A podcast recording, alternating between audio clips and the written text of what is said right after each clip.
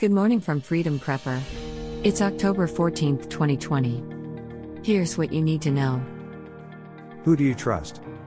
If there's anyone we can turn to in times of crisis, it's the super rich. I mean, it's not like they set up a system at our expense and for their gain. This time, however, one of them gets it right, normal is a long way away. Faith in science, which is mostly unverifiable fancy anymore, is collapsing in our new, exciting age. And, why not? What the science says is increasingly at odds with the truth. Take the CDC. In May, they said masks are dangerous but wear them anyway. They admitted they cannot isolate the virus, proving it exists, and that their death count is off by a factor of 20. Now, back to the masks, they admit that 70.6% of people who get the unidentified virus got it while always wearing the dangerous masks that the CDC said to wear. Trustworthy? Again, the CDC. More off base predictions of more deaths from the bug they can't put under a microscope. Wild speculation and fearmonger are more like it. All of 2020 has ramifications. Remember when I used to say keep an eye on Venezuela? I meant that the US could experience similar disasters. Now, the parallels are easier to see. Take a gander. Secession? I thought that was settled science since 1865. Now, the same left that scoffed at the idea pushes it. A very banana republic like. 7 predictions. Tyler Durden takes a look at some trends for the end of 2020. Whatever happens, the craziness will continue. You've got mail. Clinton emails, that is. Trump ordered the mass declassification, which the DOJ sat on. So, for their part, the State Department has released a heap of Hillary's old emails. Is there enough to lock her up?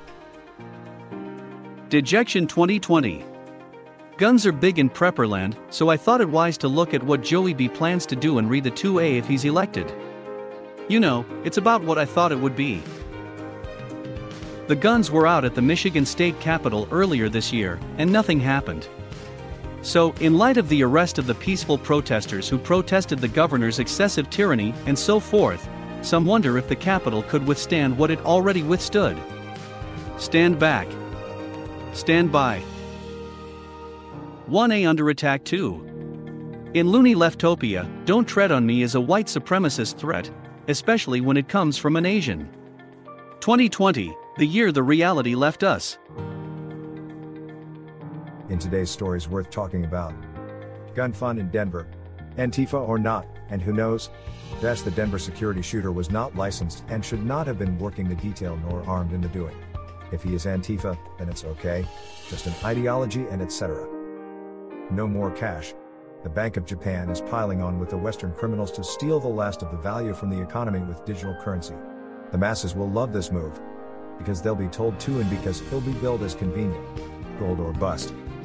Where do you go? It's a new list of the 20 best cities in America, with a link to 80 more. Some of these are fine, if the list is suspect. Many are already hotspots for trouble.